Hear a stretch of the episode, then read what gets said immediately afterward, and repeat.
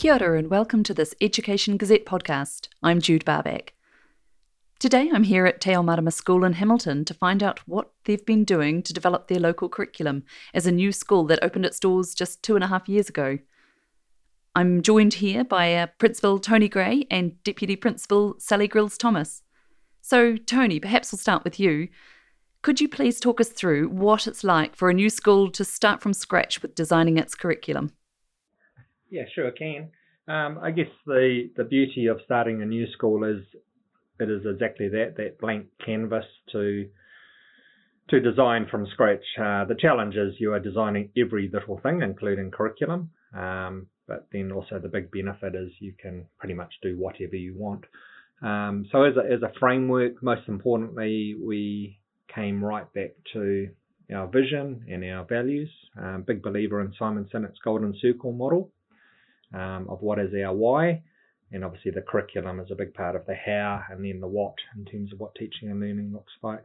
Um, most importantly, though, we've always felt the golden circle model would be even stronger if there was a fourth circle in the middle, the the who. So a lot of our work has been around culture, um, and in fact, one of our mantras is now culture is strategy. And so we hold very firm to our who, who, who are our staff, our kids, um, whānau. So, so t- just touching on that, who? I mean, what are the needs and priorities of your community here? And you're trying, you've got them in mind when you're building this curriculum. Mm. Um, who, who are, who's the who? Yeah, great question. Um, in terms of our students, um, a very diverse um, community here. Uh, currently have over 30 nationalities represented. Um, so very diverse um, by Hamilton's terms. Uh, a lot of English is a second language. A big part of our who, though, of course, is also our, our whānau, and then our staff has been a huge focus around appointment.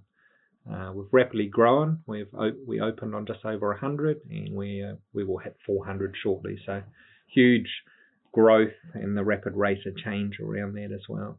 One of the things that's probably pretty special that we're really proud of here is the relationship we have with Mana Whenua, right back from the um, establishment phase of our school. So working very closely with Ngāti Wairere um, around the design of curriculum, the very rich cultural narrative that was written for the school that you see embedded throughout the school in terms of graphic design, buildings, etc. And we really wanted to be very authentic around that and ultimately led to the creation of our school name, so Te Ao which is a pretty special in, in Maoridom, a pretty huge name, uh, literally means the world of light and understanding. Uh, but we've taken a very strong stance there around the design of curriculum around the importance of Te Reo Māori, Tikanga Māori, uh, Te Ao Māori. And what does your curriculum here at Te Ao Marama School look like on a day-to-day basis? When we had the time to really look at at the how and, and the what um, and what was happening in our school, we looked um, far and wide at what other schools were doing and um, and the latest research and all those sorts of things. What we do have here is a really uh, strong learning through play philosophy. Um, we did lots of work together as a staff before we opened. Um, it also looks quite different with our five year olds than it does with our um, children that are in year six. It's a very child centered approach. The true learning through play is, is child driven.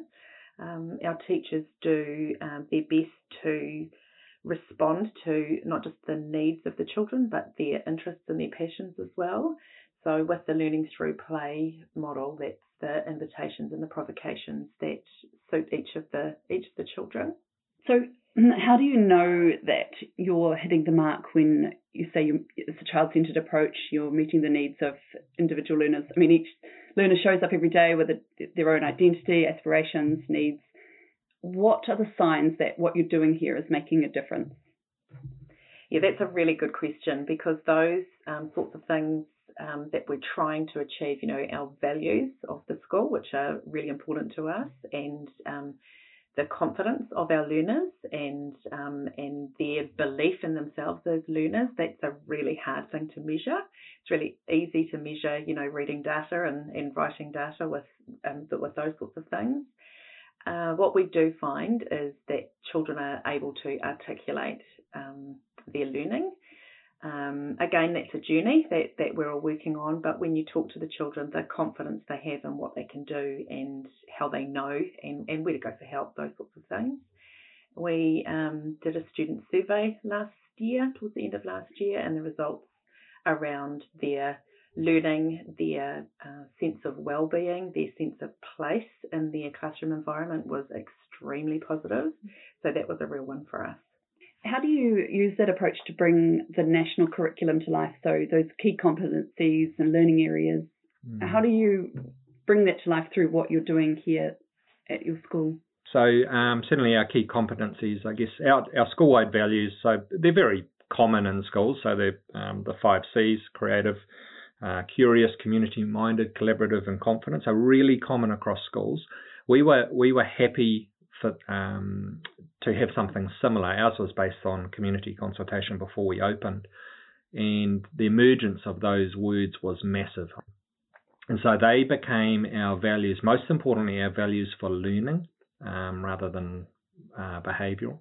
And they sort of underpin our, our approach. So our key comps are very much weaved into that. Learning through play then carefully integrates those values for learning with the curriculum. Um, your literacy is weaved in there, your maths. Um, we've done some wonderful learning stories uh, that are on our website as well that show beautiful photos of kids playing but then unpacks these are the curriculum objectives here, these are the key competencies. To sort of, we made them initially probably to try and educate our parents as to what is all this play based learning. And of course, in our ILE environments too, it's so different from their school. We, we thought we would be getting lots of questions and concerns, but really it was a beautiful non issue. Our, our families love it, they get it, and they understand it well, there's some beautiful overlap between Te Whāriki and the New Zealand mm. curriculum too in that space. So yeah, there mm. certainly is. Yeah, yeah. yeah. We have um, some of our teachers are ECE trained as well, so mm. they also bring a, a real mm. richness to what we do. Yeah. Mm. Um, but yeah, I mean, our the national curriculum there are learn, you know learning areas there, and in years um, one to eight we we need to teach literacy and numeracy as well, with you know the special emphasis there, which we do. Um, with learning through play, the one of the um, I guess strengths of it is the authentic learning that can happen through that space. So often the the reading, the writing, the maths, the science, the technology is all woven into um, that that play in in in the classroom spaces. With our older students, that might look a little bit different um, because developmentally they're they're um, in a different place. More your problem based um, or or project based learning. Um, and so that really authentic learning that happens, you know, in literacy and numeracy and those other learning areas through there. We have sewing machines, we've got 3D printers, we've got robotics, the Lego Mindstorms, all of that kind of creating, tinkering stuff that's there for, for children to, to learn with. Um, but those the maker spaces have been um, a great asset mm. in our in our spaces to allow lots of exploration mm. for our children. What evidence or signs do you have that that the tinkering, the makerspace, the robotics is um, leading into better learning outcomes for your students? I'll, I can think of one example just off the top of my head. Um, at the end of um, the year, we have um, a big Christmas tree put up in our um, reception area, and we invite families to come and donate um, for Christmas, and that um, goes to um, I think Women's Refuge. Yeah, so that that stuff goes to the Women's Refuge, and so there's gifts, there's food parcels, you know, all of those sorts of things. And there was a group of students who had been doing some learning, you know, with the um, um, sewing machines and things in their spaces. And a couple of the girls had noticed there wasn't many um, presents under the tree, and so they wanted to do something about it. And they looked um, into ways that they could get um, get more, and they made posters to try and get people to donate more. In the end, they um, decided that they would use the resources that they had, and they had fabrics donated. They made hair scrunchies. Um, they researched. They found um, a pattern um, they, you know, through trial and error, they they came up with a really good design. They took orders from the kids and sold them for I don't know three four dollars each, and then they got into a little production line in um, in the classroom and made these scrunchies Mm, love and it. sold them. And then with the money, they brought more gifts to put under the tree. Aw. And as authentic learning, you know, you've got your technology, you've got your social science, you've got your literacy, Mm. your mathematics, all of that, you know, tied up into that. And when you can see children driving their own learning in those really meaningful ways, that's that's gold for us. Uh, to me, some of those um, gizmos, I suppose, like there's virtual reality there, there's yeah the 3D printers. To me, those are just whats. You know, if I come back to the Mm. Simon Sinek Golden Circles, those are whats in the outer circle that would make little to no difference if they're not based on some very clear vision and your values and key beliefs around teaching and learning that drive that.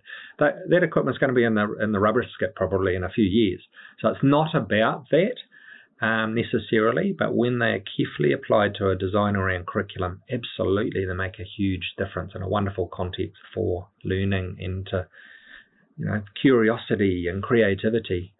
I mean, let's let's talk challenges with that. I mean, to arrive at a, a, an effective play-based model like you appear to have done is is not easy, I imagine. And what were some of the the barriers or challenges you encountered in developing this, Mm. and how did you overcome those?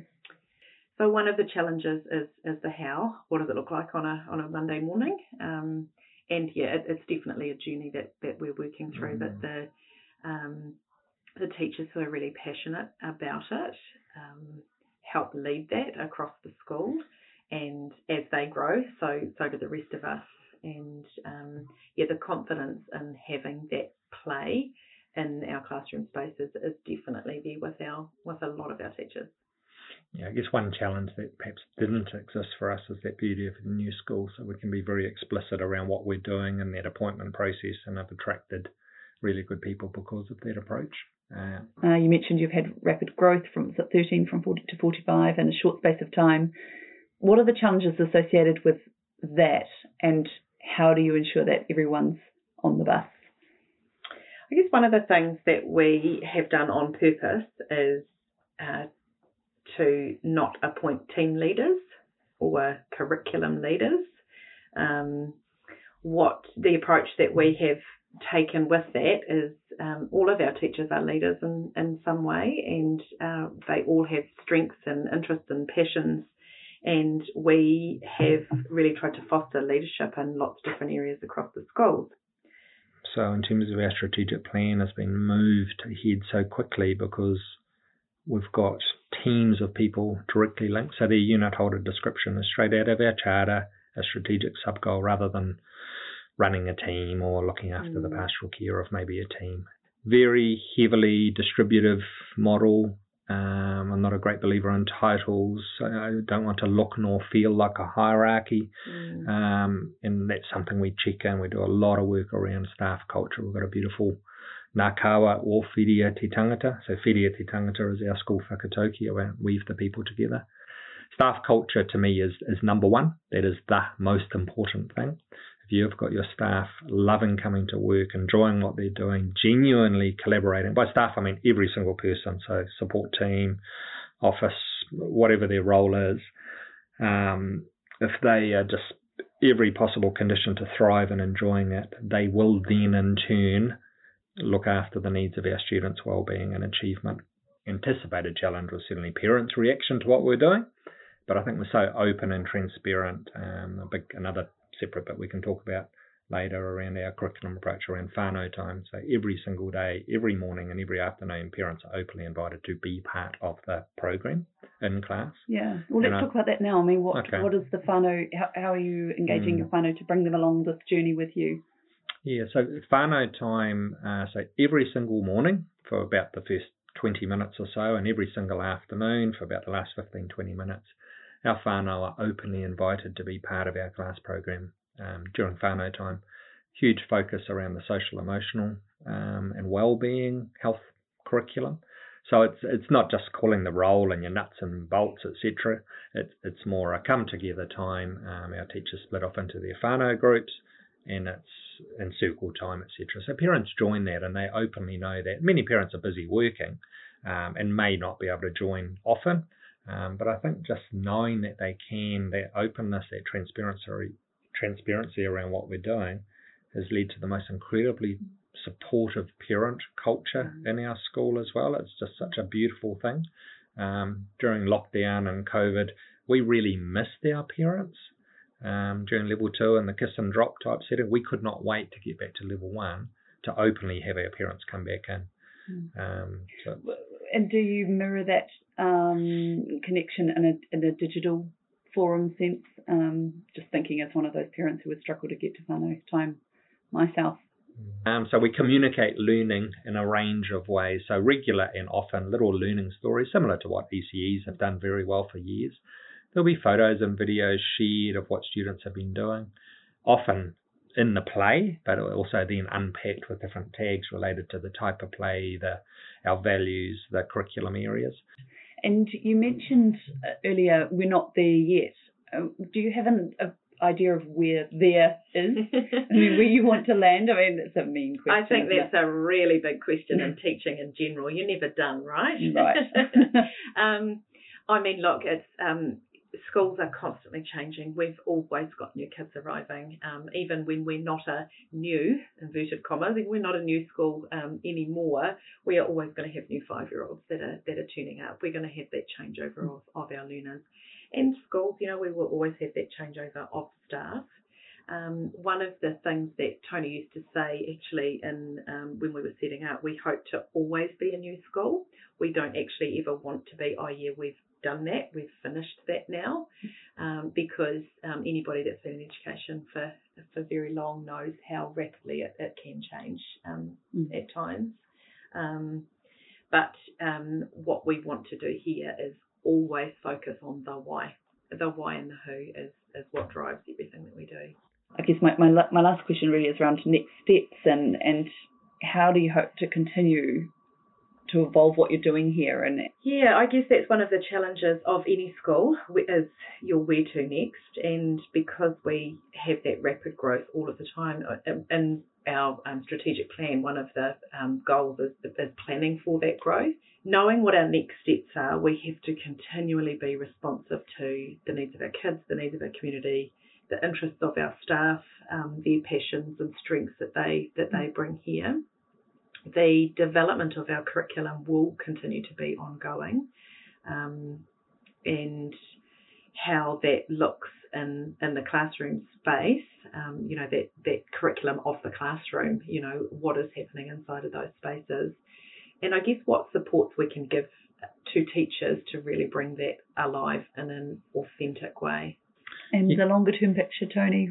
Yeah, for me, um, Sally sort of touched on it as well. The the biggest challenge that we really have to be strategic about is that rapid rate of change related to growth. Um, so new builds on the way. Incredibly proud of what we've achieved already. The challenge is to sustain and take that to the next level with so many new people as we go, including community and, and learners as well. Um, and then holding firm too. You know, you imagine Mel Gibson and Braveheart, the, the little clip, and we've used that GIF, hold, um, in the face of those challenges, really holding firm to to our vision and our and our values and key beliefs around teaching and learning, that we don't sort of drift back to maybe what we've always done. And so our staff talk a lot about that around holding your ideas lightly and um, yeah, just hold hold firm to that to that culture. Uh, Tony, Sally, it's been an absolute pleasure. I can't wait to have a good look around your school now that I've heard so much about the great stuff that's going on here, the great mahi. Um, so thank you very much for the opportunity to share it with us and the listeners of the Gazette. Thank you. Our pleasure.